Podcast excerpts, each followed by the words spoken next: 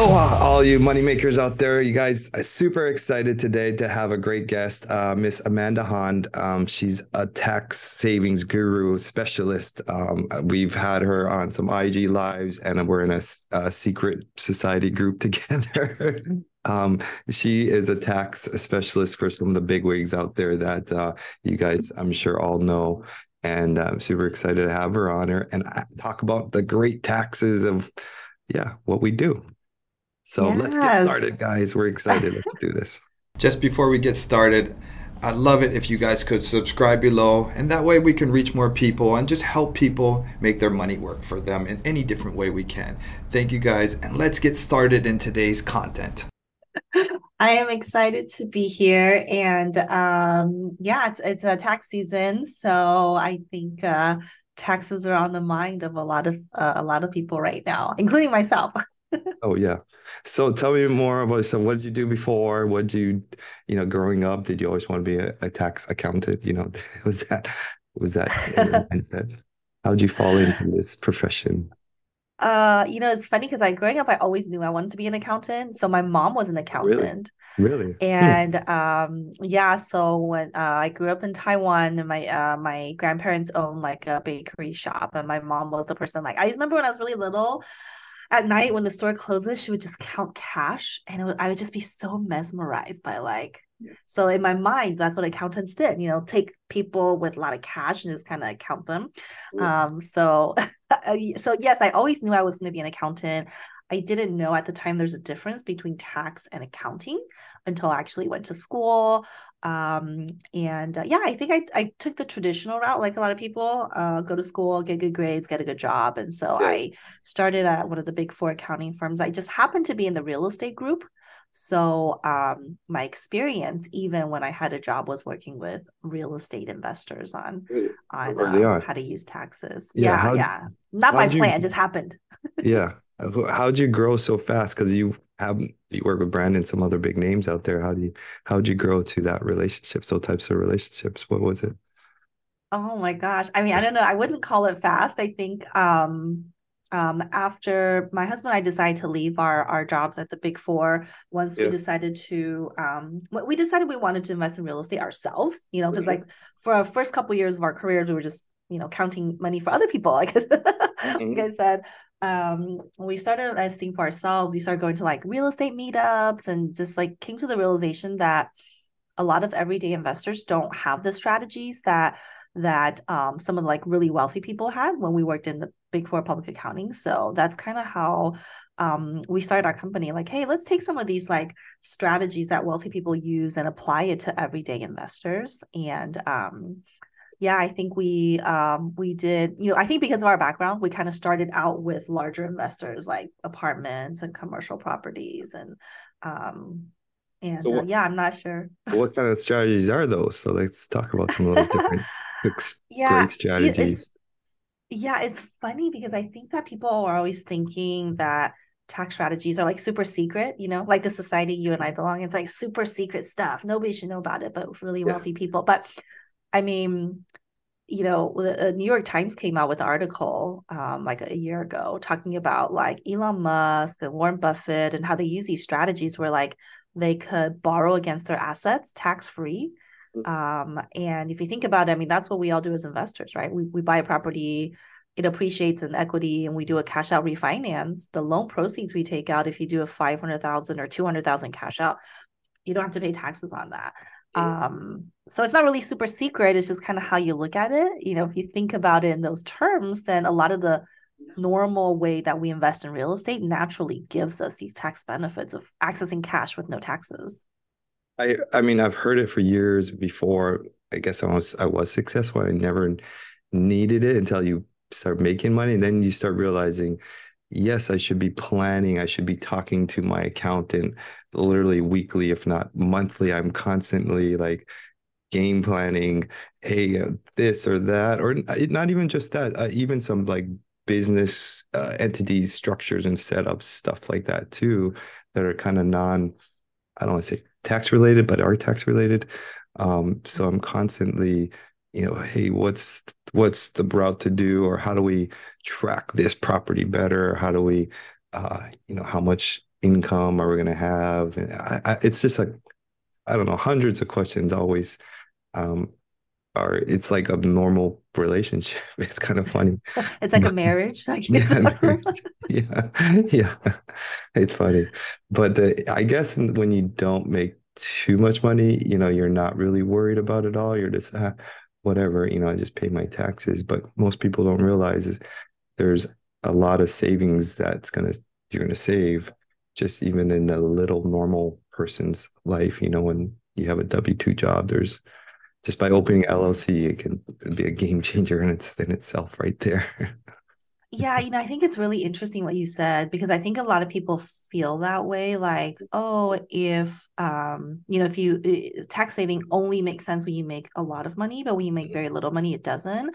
I actually think the opposite is true. And I had a client tell me this before like, you know, if if I made you know 10 million dollars let's say i made 20 million dollars a year whether i pay you know 5 10 million dollars in taxes is not going to impact my life as much, right? Because I already have so much money, I have so much assets. It's not going to impact my life as much as someone who maybe made like $300,000 and was able to save $100,000 in taxes because that 100,000 they save could be life changing. You know, it could be like one investment into a syndication or one apartment that, you know, their first apartment that they buy, right? So I think uh I mean, yeah, obviously if you if you don't if you're not ready to invest or don't have money to invest in tax savings, maybe it's not as important. But I think even for some of the, you know, higher income but not like super wealthy people, it's still really, really impactful too. Well, even just the simplest of a W two income who's making hundred grand a year, he can go make an LLC and have start little some side hustle selling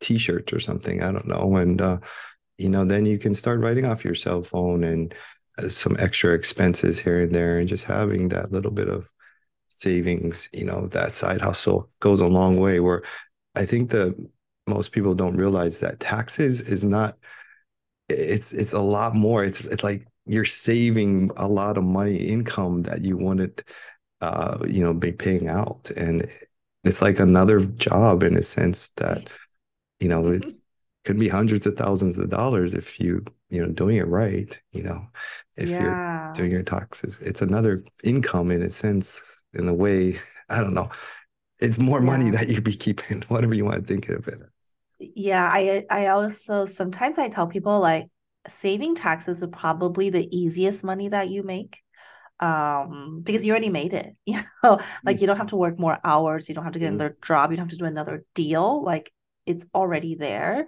um and i know you know like we talked about like fix and flip for example right? It's just like something that's it's just a, a type of real estate investment transaction that's so highly taxed.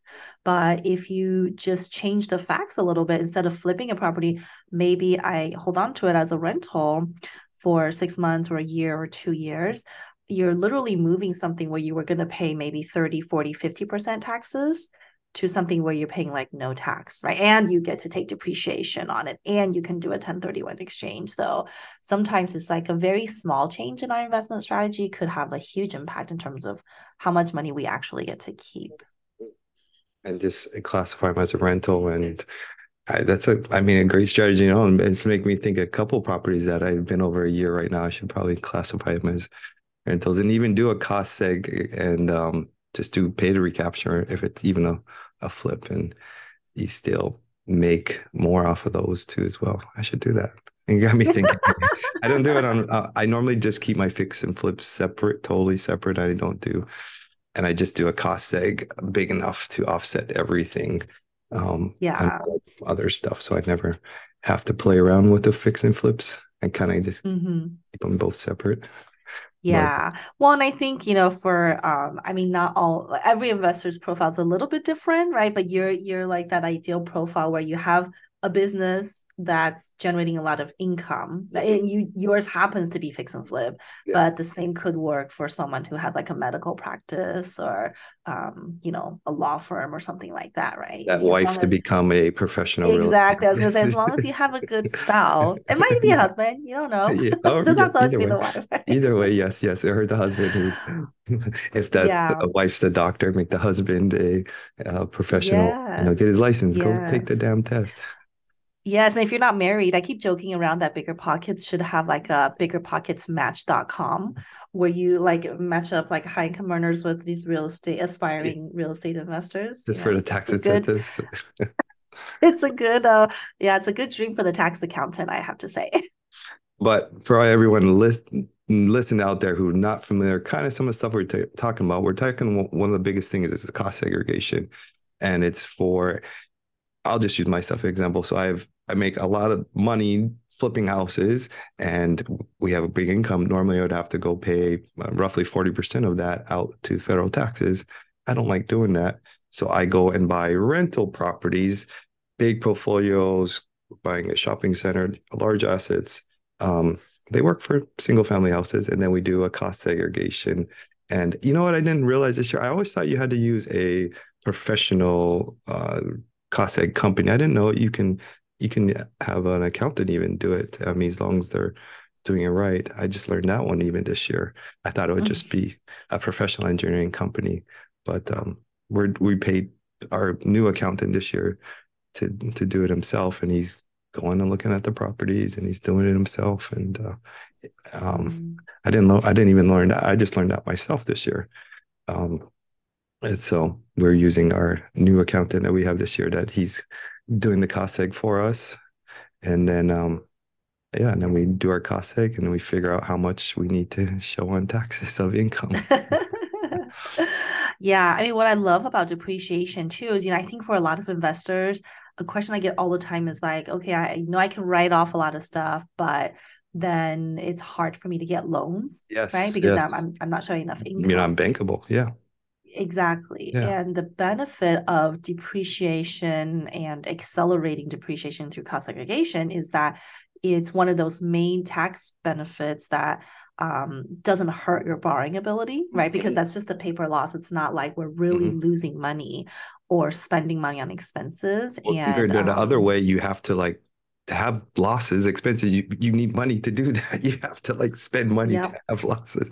In depreciation, it doesn't uh, cost you nothing, you know, to have. I mean, other than paying for the study, but yeah. You know, I think it's so interesting that a lot of people don't know. I've, I've just come to the realization that some people don't know is that depreciation, um, you know, the benefit of depreciation actually has nothing to do with like how much money you, you know, you use for a rental property. So like if you bought, you know, let's say we have a $500,000 property, whether you bought that all cash or if you bought it, you know, subject to deal with zero money down, the depreciation and the cost segregation benefit is going to be exactly the same, right? Because it's only based on purchase price. And so I know like since we're talking about loans and you know real estate investors we all love the concept of leverage so the more leverage that we're you know that you're comfortable with the higher the potential tax benefits because we're really taking a tax deduction or depreciation on the bank's money if you think about it right? Yeah it is true. It is true. You you could have had no money down if you some of these assets we buy seller financing no money down. And i can get mm-hmm. this huge huge tax savings costing us next to nothing to, to get and sometimes it's kind of interesting. I mean people know about deductions i think from cars. I mean everyone knows the whole you know taking car deduction. So I mean, it's the same scenario. Even a lot of people don't realize that even with cars, you get a you know five grand to buy, I don't know, forty thousand dollar car. You still can take that forty thousand dollar car uh, deduction if it's over six thousand pounds. So it's even the same scenario that um, the benefits are just great. Even that sense, just even the car, the car way you know? Yeah yeah. I mean it actually applies to anything pretty much in terms of like a real estate business not just you know car and the property but you know if you finance all of your equipment mm-hmm. right um, that works the same way if you are uh, making improvements to your property but you know it's based on a construction loan or you know rehab loan that, that's the same exact thing. So it's really interesting how the government really incentivizes us to um, use debt to grow and then you get you know tax benefits uh, in the interim well yeah we, we talk should, about like the deficit right the, the yeah. national debt well i should throw about the caveat so the, the cost segregation is really incentive for us landlords to to provide great housing for the U.S. citizens, so they're mm-hmm. we, they want hey, us or to, foreign people that that live or, here. Yeah, yeah, or foreign. They want they want to provide great rentals, so they incentivize to take care of it with new windows, doors, roofs, and the incentive is we'll get a tax deduction through depreciation. So people sometimes say, "Oh, you're tricking," or "You're, you're, you know, it's some kind of trickery." I was like, "No, it's it's it's a win-win for the U.S. as well as for the investor, um, and um, you know, it's it's it's an amazing opportunity to be able to do it both ways." So sometimes people don't realize that it's win-win for both sides. You know. Yeah, for sure. and I see that firsthand too, you know, just like um, you know, this year we have 80% bonus depreciation. I know some investors are kind of fearful or you know think that's not good but that's actually still very good mm. last year we had 100% bonus depreciation um, and you know i think for me as a cpa i saw the impact you know we had a lot of people who were aggressively buying properties last year mm-hmm. aggressively rehabbing their properties because they wanted to get that 100% bonus depreciation. So um, it's really amazing to see how like the government incentive is really helping to change the direction of of how people invest and how they you know how they spend their money. So there's a depreciation. There's also a 1031 exchange that more familiar most people know about. So when you kind of combine the two, I mean, in case you ever have to sell it, um, I haven't had to do any recapture yet because I haven't sold any rentals. But um, I kind of have a rule of thumb in my head. Correct me if I'm wrong. Like after five years, I kind of grab most of the depreciation. So I kind of use that rule of thumb for myself, at least hold it on to five years. So, so I yeah, I mean, so before bonus depreciation, um, typically the the recommendation is you would do a cost segregation study, accelerate the write off if you're going to hold your property for a couple years. So yeah, three, five, or more years, you know, typically is what you're looking at. Have you but I think any recaptures? Uh, well, you always have to do recapture when you sell property if you don't do a 1031 exchange. The how long you hold a property doesn't really matter. But I think you have that five year number in your head is because a lot of when you do a cost segregation, a lot of the items that you're accelerating are five year assets, which means you're writing them off over a five year period. Um, but you know that changed a little bit. Yeah, but that changed a little bit with bonus depreciation, right? Because with bonus now you can write it off instead of five years, you write it off immediately, or at least eighty percent immediately. Mm-hmm. Um, so so so it's you know you could you could sell it sooner and still would have received all that initial benefit. Um, but you know, even then, you know, I mean, to avoid recapture, you just do a 1031 exchange, right? Or yeah, yeah. Um, there are lots of other offset strategies where you know depreciation recapture is not as scary of a term as I think some people make it out to be. Yeah. What would be what's what would be some other strategies besides the well 1031 of course, but I mean you could find out do another cost seg on some other properties and buy to offset it um, yeah. I was thinking what there i mean there's so many different strategies i think one of the ones that i really really like and I, we don't talk about it a whole lot is using retirement money for real oh. estate mm. um so you know because most of our clients are real estate investors mm. and what ends up happening is that they generate better returns in rental properties uh, than they could, you know, in the stock market, right, with Tesla stock or whatever. And so, um, one of the strategies is okay, well, how can we put our retirement money to work for us? So instead of leaving it in the stock market, let's move it over to a self-directed account and use that to buy mm-hmm. real estate you know if if you can do it where you buy rental property or if you're someone who's like more passive you can use that to invest in other people's syndication yep. deals i have a lot of people with 401ks and uh, roth that invest with us excuse me roth um, yeah. invest with us and pay in return they just have to pay it back and yeah yeah. Or they have they can be lenders too you know if you um you know if like hey indar's doing great flips and, and maybe my retirement money is earning you know 0.2% so mm-hmm. i can lend money to your flips and have it generate interest income for me too. There's so many different ways to invest but i mean we've had clients who like turn their roth ira from a hundred thousand dollars to close to a million dollars just in a couple years um, so this particular client, they they they used their Roth IRA money to buy a piece of land, had a small property on it, um, but they knew there was going to be a hospital that was going in uh, mm-hmm. really close by. So they held on to it for a couple years, and then later on, just you know, they got the land, um, uh, got the land ready, and then sold it to a developer. Oh, so. Geez. I know. Tax free, right? Forever yeah. tax free money. Tax-free. That's like generational wealth in yeah. one transaction. and that money in that Roth or whatever is still growing and it's doing something. It's just a loan against it. So that it doesn't look like it's gone. It's still growing and and that's still working on its own too. So that's great. That's awesome. And then actually they can repay it. They don't have, they could keep the profits, right? They could as long as they repay the the interest and uh the amount yeah so like for someone who has a 401k whether it's like your you know like individual 401k or 401k at your job right? So if you're working at toyota and you have a 401k you can borrow up to 50000 of that um, it's tax free penalty free and yeah that's basically like your money. You can do whatever you want with it. You can go on vacation. You can pay for a wedding. Um, but you know preferably you're using it to invest right? Invest in do something to make you money. Yeah yeah. Yeah. Don't be doing nothing else that's not going to make you money, of course. yes. Don't buy a TV or something. not unless that makes you money. But no, that's great. There's um we also kind of look at quarterly. We do it like quarterly. We look at our P and L. So I look at my P and Ls a lot, a lot, um, and I look at really my expenses because I pay taxes when I sell a house. So mm-hmm. if that house doesn't sell this year, it's sold next year uh, you know, our Home Depot expense can go to any house basically. So we shuffle around our expenses to match our income, you know, what we need um, based mm-hmm. upon our cost seg. So we kind of work backwards. I do the cost seg mm-hmm. first, and then I'll work backwards with our P and Ls and so forth. And I'm constantly looking at what I know I'll get in cost segs. I, I just do a um, 25% kind of Mm-hmm. Uh, you know, time, yeah, just I times it by 25%, even though I think we get 30, 35 sometimes, but I'd rather be conservative. And for whoever's listening there, I'll take the property uh, value, not the land, just the value, and times it by 25%. That should be about how much cost seg we get.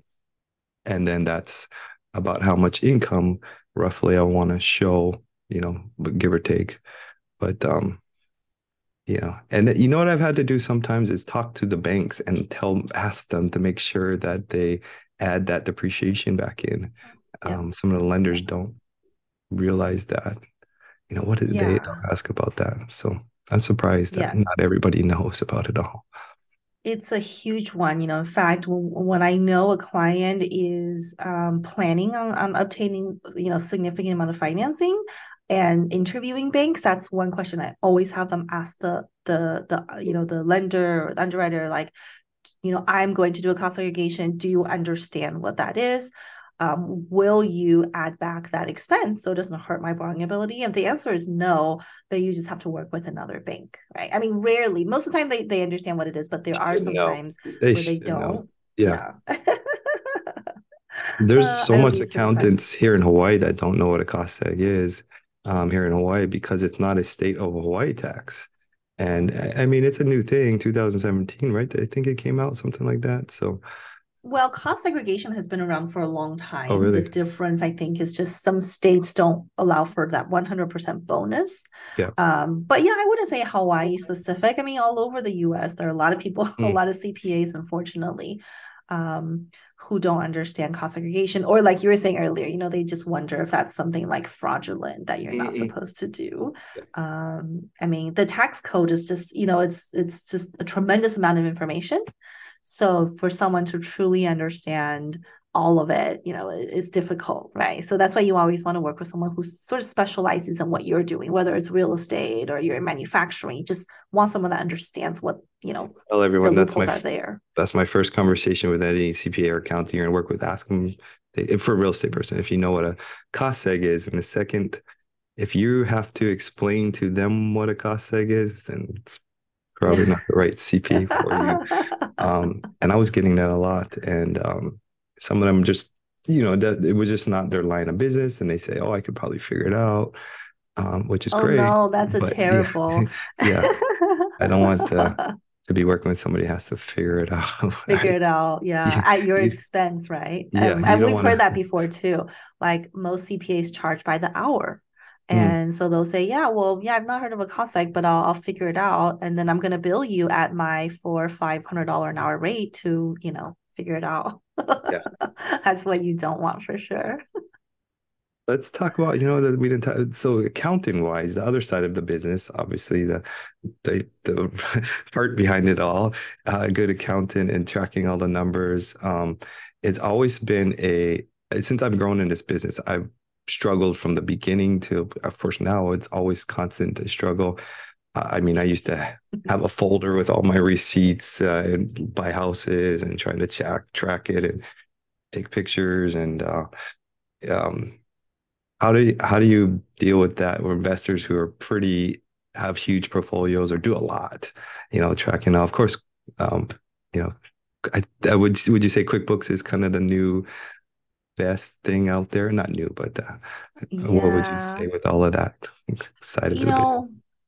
Yeah, I think the answer, you know, what works best in terms of like bookkeeping, it really differs a lot from investor to investor, you know? So yeah for newbie investors starting out they just have like one rental or house hacking like they don't really need quickbooks they could probably get away with excel or something like stessa right um, but as you get into larger deals especially when you start partnering with people like doing syndications and things like that then you need a, a real like financial software mm. um, so but yeah quickbooks for people like you know quickbooks is probably the most common one we see um, for investors that have partners or are syndicating deals um, you know, I think especially for people who are doing fix and flip, like in your line of business, mm-hmm. um, I mean, just the number of transactions is could be very heavy, and that's why you're saying it's like a constant struggle. I think that's the word you use, like constant struggle. Yeah. Um, and we see that a lot, just the nature of the business, you know, which which is very different than like your long term hold. I'm assuming your rental portfolio easy, probably yeah.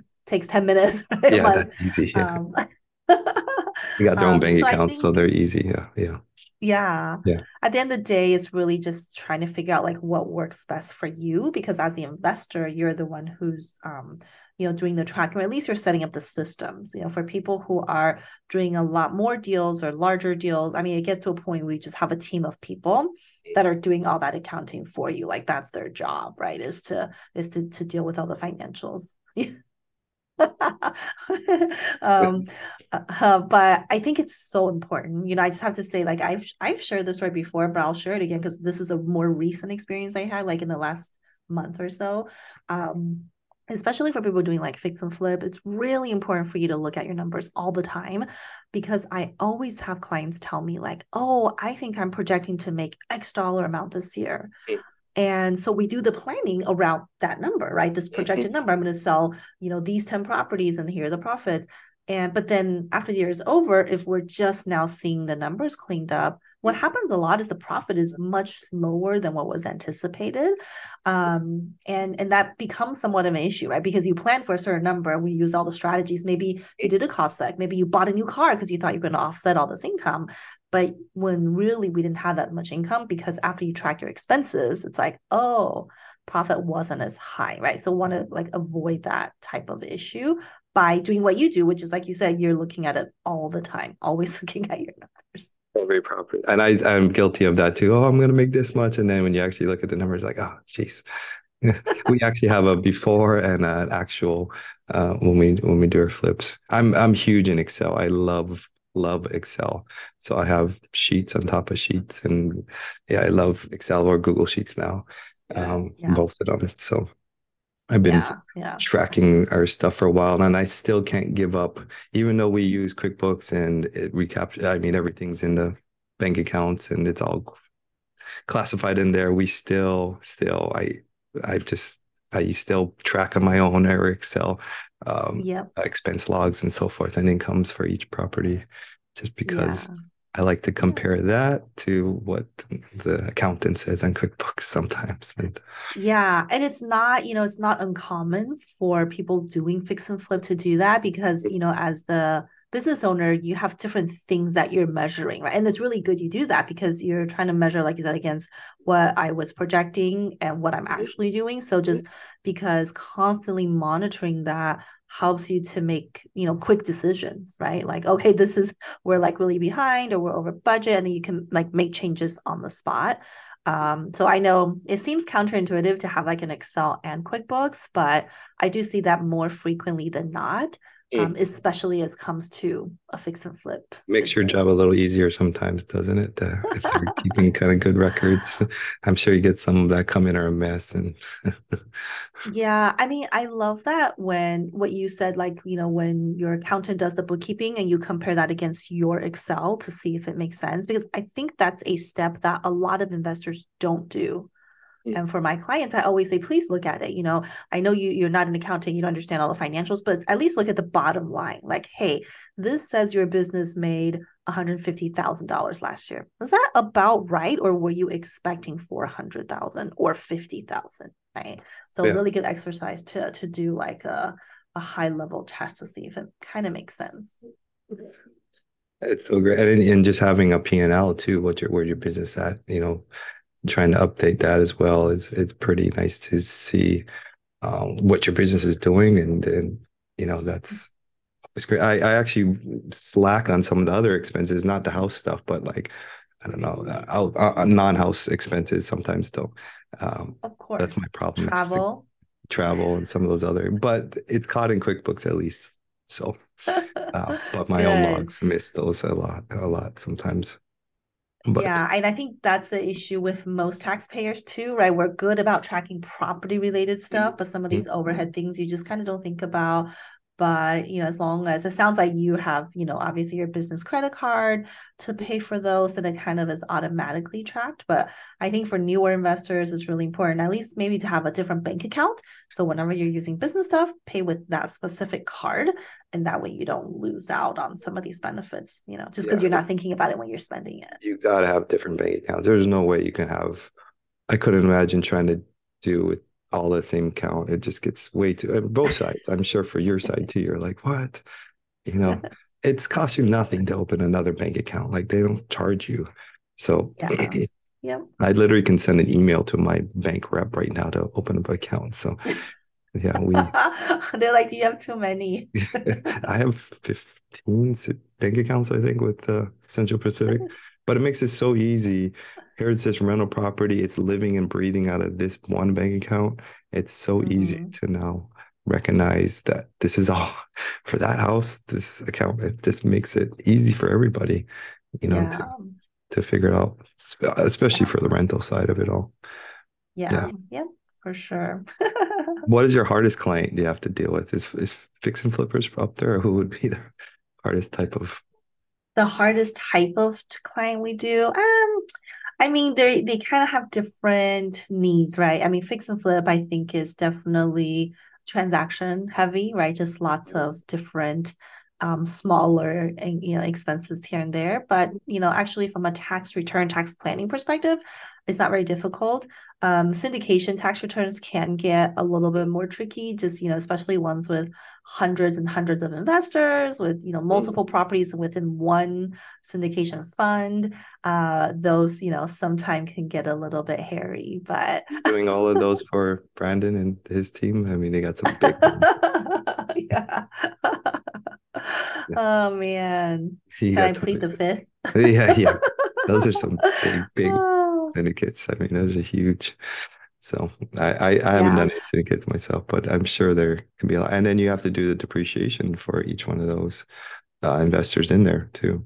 Yeah, yeah, but you know, I think it's interesting because I, you know, for I mean, whether it's like uh, one single family home or an apartment building or a syndication with thousands of investors, it really just comes down to like the systems and processes, right? Like as one person owning a rental property, we just talked about, okay, you have a bank account, you track your income expenses. I mean, at the syndication level, it's really the same thing, right? Yeah. So, like a syndication, we have a syndication bank account. We have someone tracking the income and expenses. So, as long as you have the systems in place, um, you know, I think that that's really the key to making sure you can scale and you know still be in charge of your deals and not be lost in the numbers. Yeah, I'm. I can see the syndicated model. It could be, it could be tedious, but I guess once it's all set up, it's just one bank account. It's just mm-hmm. one property technically, and it's property management's really doing most of the expenses actually. So you don't really track yeah. much. yeah. Yeah, I mean, some of our syndication clients that we file tax returns for is actually, you know, could be very easy. Like you said, mm. with any rental, right? Rental related properties, mm. it's um, once you, you know, once you set it up, it's pretty much recurring. You know, again, once it's one door or a hundred doors is sort of the same thing. But um, I haven't done a syndication that does fix and flips yet. I haven't had clients do that. That might get pretty interesting. yeah. Geez, that would be tough. All the different yeah, syndication flipping a couple properties yeah. in a couple different states. yeah, and I'm I'm in different states, so I'm I'm not an easy client. I've I'm in ten different states, and uh, so my books are pretty intense. So I've been I've been trying to always find a, a new good bookkeeper. We were using Indian people last year. Now we switched to uh, the new our new guy to mm-hmm. help the, the Indian people couldn't uh, keep up oh, with our bookkeeping. Yeah. They didn't understand real estate either. So mm-hmm. I've been mm-hmm. trying to find a new CPA slash bookkeeper to do both because we were always split into two different. Mm-hmm. And uh, I like to obviously be under one to be able to just plan better, you know. Yeah. he, yeah. I, and I think there's a, you know, a lot of people ask me that question too. Like, should my CPA just do my books for me? You know, and I think um the answer would be you know different for people right? I think if you can afford it then sure you can have same person doing the same thing. But if you know money is a concern or is limited then you could get away with having someone at much cheaper cost to do the books and just have the cpa review it whether it's monthly or quarterly, right? Kind of like what you're doing, just have them help review it. Um, and that way, you know, because you just you don't want to overpay, right, for something that could be yeah. done like data entry stuff. You don't need to have a CPA do that. I think in my in my personal journey, I've just been growing, obviously, and we were in that route, you know, but now as we're into multiple states, multiple entities, it's just worth it for us to pay for a, a somebody to just help manage all that and to you yeah. know even plan uh, what we're how we're going to do it in QuickBooks. Are we going to open another account for this one? Are you going to make another LLC? Is it going to be a pass through or I don't know. It's so much stuff.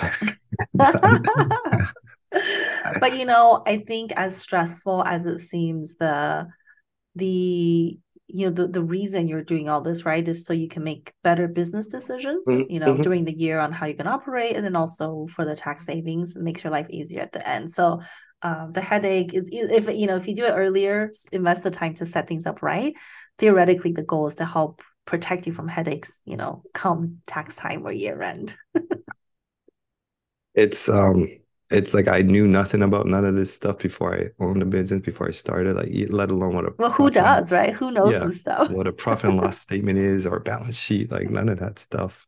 I think I, uh, even gross or net income, I didn't even know, and and now I laugh at that. But you know, it's like uh, it's you have to learn. You have to be good at it, and I enjoy talking about it now, taxes, because um, you know, it's it's it's money that that we're going to be saving or um, it's almost like a fun game now that I talk about it for some reason.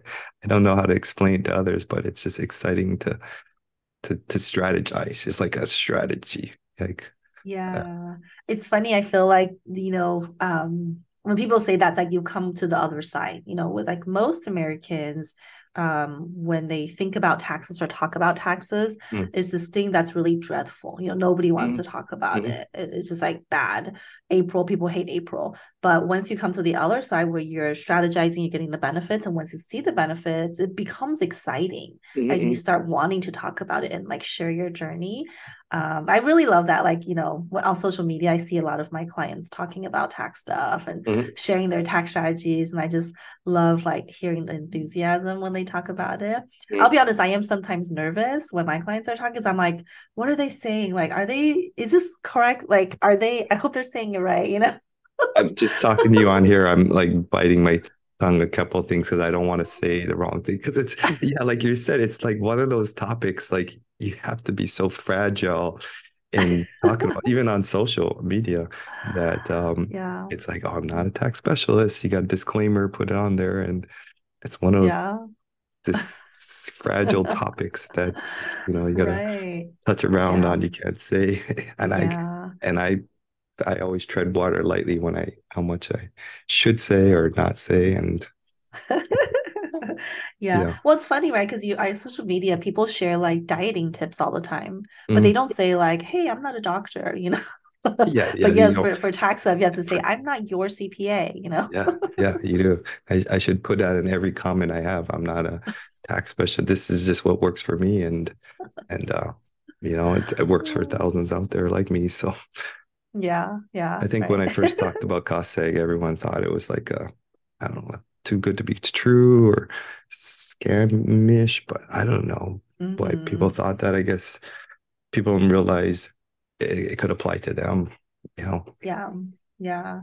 It's funny. I mean, we talk about cost segregation. I uh, a friend of mine, uh, her dad's been investing in real estate for decades, mm-hmm. and she just said, you know what, he he pays quite a bit of taxes. Can you just take a look? So I took a look at the return, and you know, commercial real estate, single mm. family homes, the whole portfolio never no accelerated depreciation, no cost segregation, and um, so you know, he went back to his tax person and said, hey, how come?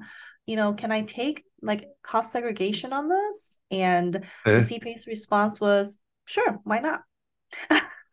and you can imagine how mad he was. Like, what do you mean, sure, why not? Why haven't I been doing it all these years? Jeez. You know? he could have saved them hundreds of thousands. Jeez. That's crazy. That's crazy. Yeah. I brought it up to an older guy, gentleman too, that I know he's been doing it for years and years. And yeah, sure, come about uh, cost seg. And he like brushed me off, like, you know, whatever. But I don't want to argue with somebody that's been doing it for years and years and like kind of let them, you know, he should be yeah. knowing he's doing. Everyone well, knows a 1031, but they don't know the cost seg, I think. Yeah, and I think as taxpayers in general, if you're just an investor, right, and you've hired a CPA, you know, you've hired a CPA who theoretically knows real estate or you know has experience in real estate, I think your natural instinct is to say, well, of course they are already doing it you know they're mm-hmm. using the strategies. They're they're they're accelerating write off they're doing cost seg because why not right? Why not? Like like the cpa said why not? Um so we're so we as taxpayers we're thinking well why not? Of course they're doing it already right? Like you know so thank you for telling me my cpa is already doing it i'm sure. Um but i, I think that's where you know i mean if if, if someone tells you suggestion what do you think it is? like, i think everyone knows about the 1031 but not everyone knows about the cost mm-hmm. what do you think that is? What do you think that's is um, or do you see that? I that's what I see. A lot of people know that 1031. Yeah. They don't know sure. I, what do you think? I don't know. I think it's just uh, I don't know. Maybe not that many people are, are interested in learning about taxes. You know, and like again, CPAs are is a very generic terms. CPAs work in all capacities, and even if you just do tax, you're probably doing taxes for all types of industries, right? Food and yeah. beverage, manufacturing, yeah. and they all have different credits, different incentives. So cost segregation is one of those little strategies within real estate. So if that's not someone who does a lot of real estate, yeah. they just might not, not know it, you know, not like maliciously not doing it, but they just might not know it. Don't know it. Yeah. So, mm-hmm. I think, so, yeah, I think what you're saying that most CPAs haven't, real estate hasn't been a large part of their uh, clients. Mm-hmm. So, you know, they focused on the other industry uh, standards and uh, tax savings tricks there. So, um, yeah, I think uh I mean for me, for my husband and I, we've been very fortunate. You know, like you said, right earlier on, we got some pretty good clients, and mm. um, so we've been really fortunate that we've been able to specialize in real estate. Like mm. we just have enough clients or enough people coming to us. They're like, "Hey, our whole book of business is people who are full-time real estate or if they're part-time real estate they have a job or have a business but they have real estate as one of their main wealth building tools yeah. whereas that's just in reality not the luxury for all cpas you know if you if someone graduated college and just wanted to open up a firm um, odds are they can't just be like, I want to specialize in this, right? It's like, well, I, I have bills to pay and I'll do taxes for anyone. Anyone who comes and willing to pay me, I'm going to do it. And I think that's why you're saying, hey, why do they not know about cost segregation? Because they have to, you know, um, take care of all types of different clients and, and not just really specialize in one. So what's your next step, your next growth? I know you're completely full, like you don't take any more clients. I've tried to get on with you before when I was searching around. Are you guys going to uh, I mean, you obviously would need a bigger team, right? Or would you want to grow more? Yeah. And what's your next step? Yeah. So we, um, yeah, I mean, we we've you know, for us, we have really decided to shift our focus to help people with tax planning. Yeah. And so for for tax return filing, we, you know, we historically we're just kind of full all the time. Sometimes we'll have like a spot open up. Um, but what we realized is that anybody can file tax return. Um, but the value in making sure to save taxes correctly is in doing planning. And so we're always taking on clients for tax planning. So whether it's a newbie investor or a very seasoned investor, just wanting to know like what are the things I need to be doing to reduce taxes for this coming year. Mm. Um, that's kind of what we excel at, and that that's where we can help people. So yeah, I think for us this coming year is really just to spread the message more, you know, to see yeah. through podcasts like this, through our um, educational platform, through social media, like how we can just help more people learn ways they could reduce taxes through planning. Would that be a consultant fee or so forth, or would they? Yeah. Yeah. Yeah. We have a couple different ways to do it. We have um like for newer investors, we sort of have like a group planning um that they can do when we help with mm. like, you know, identifying like the right entities, how to maximize write-offs. Um, and then, you know, all the way up to people who we do like unlimited one-on-one consultation where we just review their whole business, investment, investment, retirement strategies and help them with the implementation of that. Hmm. So you could, yeah. I mean, that's what ultimately anyone listening out there doesn't have somebody like that. You need to have that. If you guys are file, filing your own, on I don't know, what's it? Uh, TurboTax. TurboTax. Yeah, if you're filing your own stuff on Turbo, it's, it's worth the call with uh, Amanda to set it up. Even if you're at one rental property, there's there's like a lot of things you can do, even with just having one rental property. Um, you know, some of those expenses can flow through there, whatever maybe, you know, are you taking yeah. all those expenses that like I didn't even know some of the other expenses you could be taking, you know, you have, you know, part of your driving, your food and all these other things uh, we could be at potential expenses. And and then the other side of it all, do you want how much what are you trying to do next year? Uh, 2024, you know, are you trying to potentially buy a house? Or you're potentially trying to buy something how much should you show to be able to mm-hmm. buy something? You know, you need do you need yeah. to show 150,000 at least in income to be able to purchase this house? So, you know, planning that way instead of just doing your taxes and you know, I think the old way of thinking, or at least my everyone else was to have income and then you just have all these expenses and just try and get your expenses to zero. That was like the that's your old, old way or be, beginner way of thinking. I don't know. Before it all, that was how you used to think like, oh, just have more expenses, just have more expenses and get it to zero. But then you're not like planning for your future next few years too, because sometimes when you buy a large assets, you need to have two years healthy incomes. Yep. And, and um, so that's what we're talking about strategies and planning here. A lot of people don't realize that's yeah. Um, I mean, it's definitely like a team sport, you know, mm. it's like to do real planning is you it's your tax person, maybe your attorney, right? Because you also have liability concerns. Maybe mm-hmm. it's your mortgage broker mm-hmm. because we want to make sure you can still get loans. And then, um, I mean, you know, I think that's the benefit of working with a CPA who actually invests in real estate mm-hmm. because it's a lot of times it's more than just the tax deduction. You know, we want to look at, like you said, how are we going to grow our real estate at the same time and not just have like a one off deduction. Then I'm cursed when it comes to, you know, loans. yeah if you can't get any loans, then it's going to be pretty hard to buy real estate. I mean, hard money loans you you can do, but you're going to want to refinance it. Yeah, expensive. you're going to want to refinance. You're going to want it into a nice, pretty um, conventional loan at some point. So you know, mm-hmm. planning planning that out is is a huge, huge part of the game. Um, and so many other reasons you got to have good, healthy taxes between besides buying houses. I mean, car loans and I don't know. I have my taxes like literally ready to go in a in a Google file because I I send them out so much. There's so many mm-hmm. times I have to send out my you do, yeah. taxes and explain it all. My global I, I have a call tomorrow to talk about my global income with you know all her properties and what assets they're all into these different companies and I have to explain all that kind of stuff and yeah I'm sure you're used to stuff yeah, you're dealing with all that. We didn't even get to touch about the LLCs and structuring all that side of it all because that's yeah super important. I'll have to come back on the podcast. yeah, because that's another animal in itself, structuring LLCs and so forth.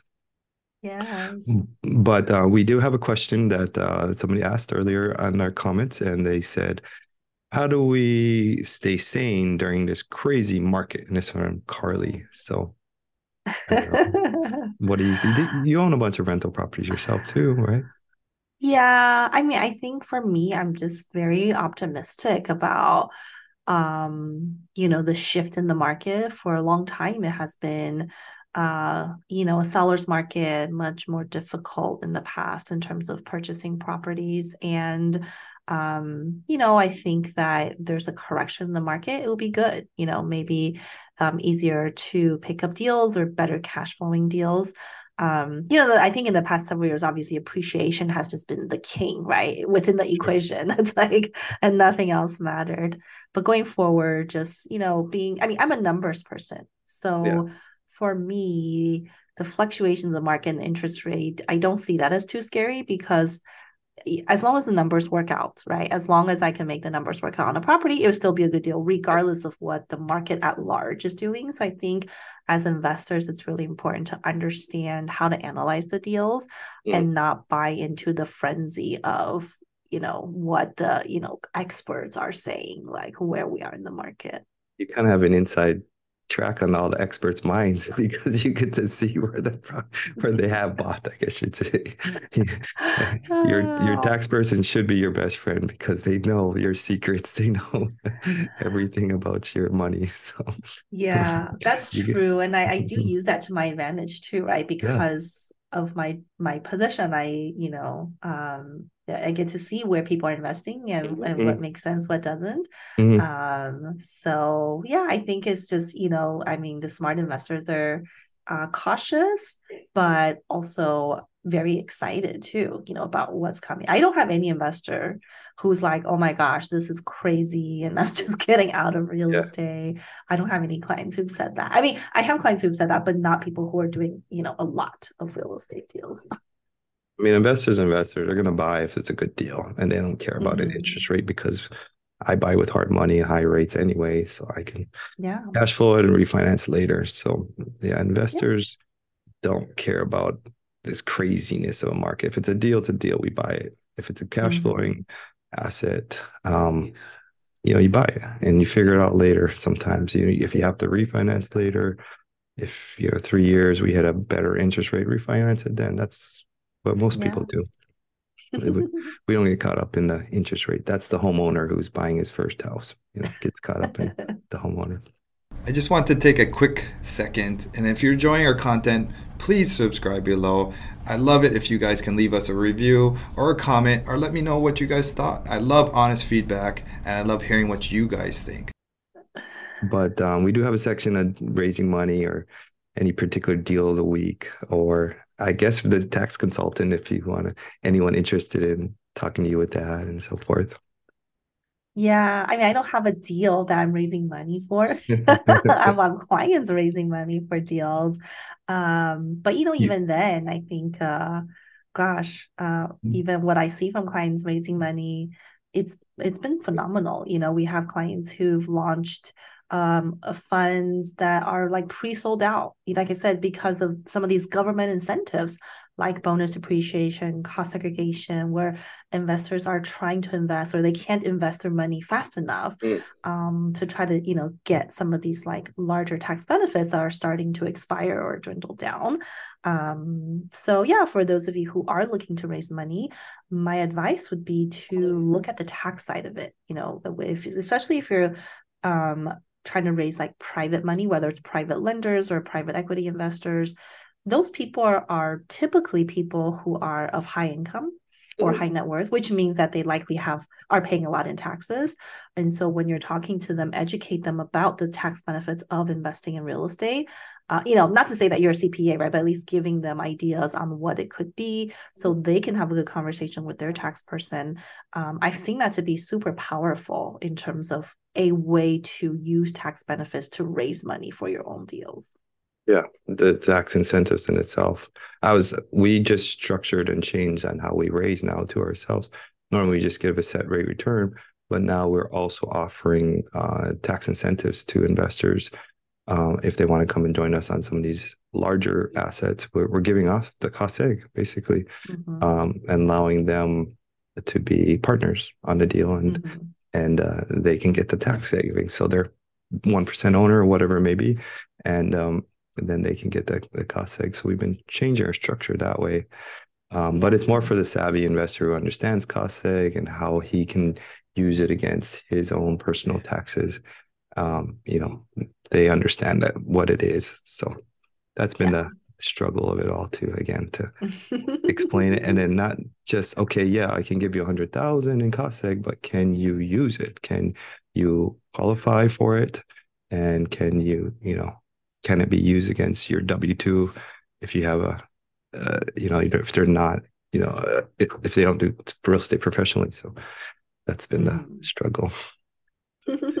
but um, yeah, thank you so much for thank you for having on it. And our another big thing, a part of it is me and Amanda and this personal quest to grow our social media and let people know. So how can everyone follow you out there and what is a great way to follow you and Yeah. Yes, yeah. I think, um, I mean, if you're looking for help with tax planning, um, my website, keystonecpa.com, is probably the best place. Um, we have a ton of um, free downloadable uh, resources and information. Um, but if you want, you know, kind of daily tax tips, um, or uh, yeah, just daily tax tips, the best place to find me is probably on Instagram. I am Amanda Han CPA. Uh, that's my handle. And I'm really proud to announce that I've made it. I have two fake accounts. So make sure to follow the right one. um, there's gosh. no dots or anything. I just it's just Amanda Han CPA. That's the right one. make sure you follow the right one, guys. Those fake accounts are pretty damn good because they've been catching me too. And I feel so bad for everybody out there because they're trying to raise money from my followers and doing their fake stuff. And yeah, make sure yes. follow and there and comment and ask questions. Amanda will, or me will not be asking you guys about investing in crypto or anything like that. yes. I won't ask you for a copy of your tax return via DMs. Um, I, I really won't ask you for anything. So if I'm asking you for anything at all, that's a problem. Have you seen some of the comments they have your friends shared some of the comments they ask? Have you, mm-hmm. have you, yeah. yeah. Mm-hmm. What are they asking? Yep, They're asking for tax stuff. No, just uh asking like a lot of crypto type of stuff, yeah. you know, different investments that I've not even heard of. Yeah, mostly yeah. investment kind of stuff. I went down the rabbit hole. One of the websites I went down, I checked it out and looked like fully a legit nice website. But of course the 1-800 number doesn't work and the support number, man, they're they're getting good. And I feel so bad because people are like, they're asking to you know they're starting conversations like organically too and it's like they're getting getting good and i feel so bad. I, I wish instagram would figure out how to ban them better or stop them yeah. i feel bad. Awesome. but um i'll let you go. I know we've been talking for an hour now so Thank you, Amanda. and please like yes. and comment and subscribe. We really appreciate all the comments and we're super excited. Ask questions about taxes. Don't be scared to ask questions because no one knows some of this stuff. It's only learned by asking and have a dialogue with your, you know, Amanda or any kind of tax professional. So it's not, shouldn't be a one way. You should learn and talk about it, right? yeah. Awesome. Thanks yeah. for having me. Thank you so much, Amanda. Yeah. I'll see you later. I'll see you in the group. see you. Bye. Bye.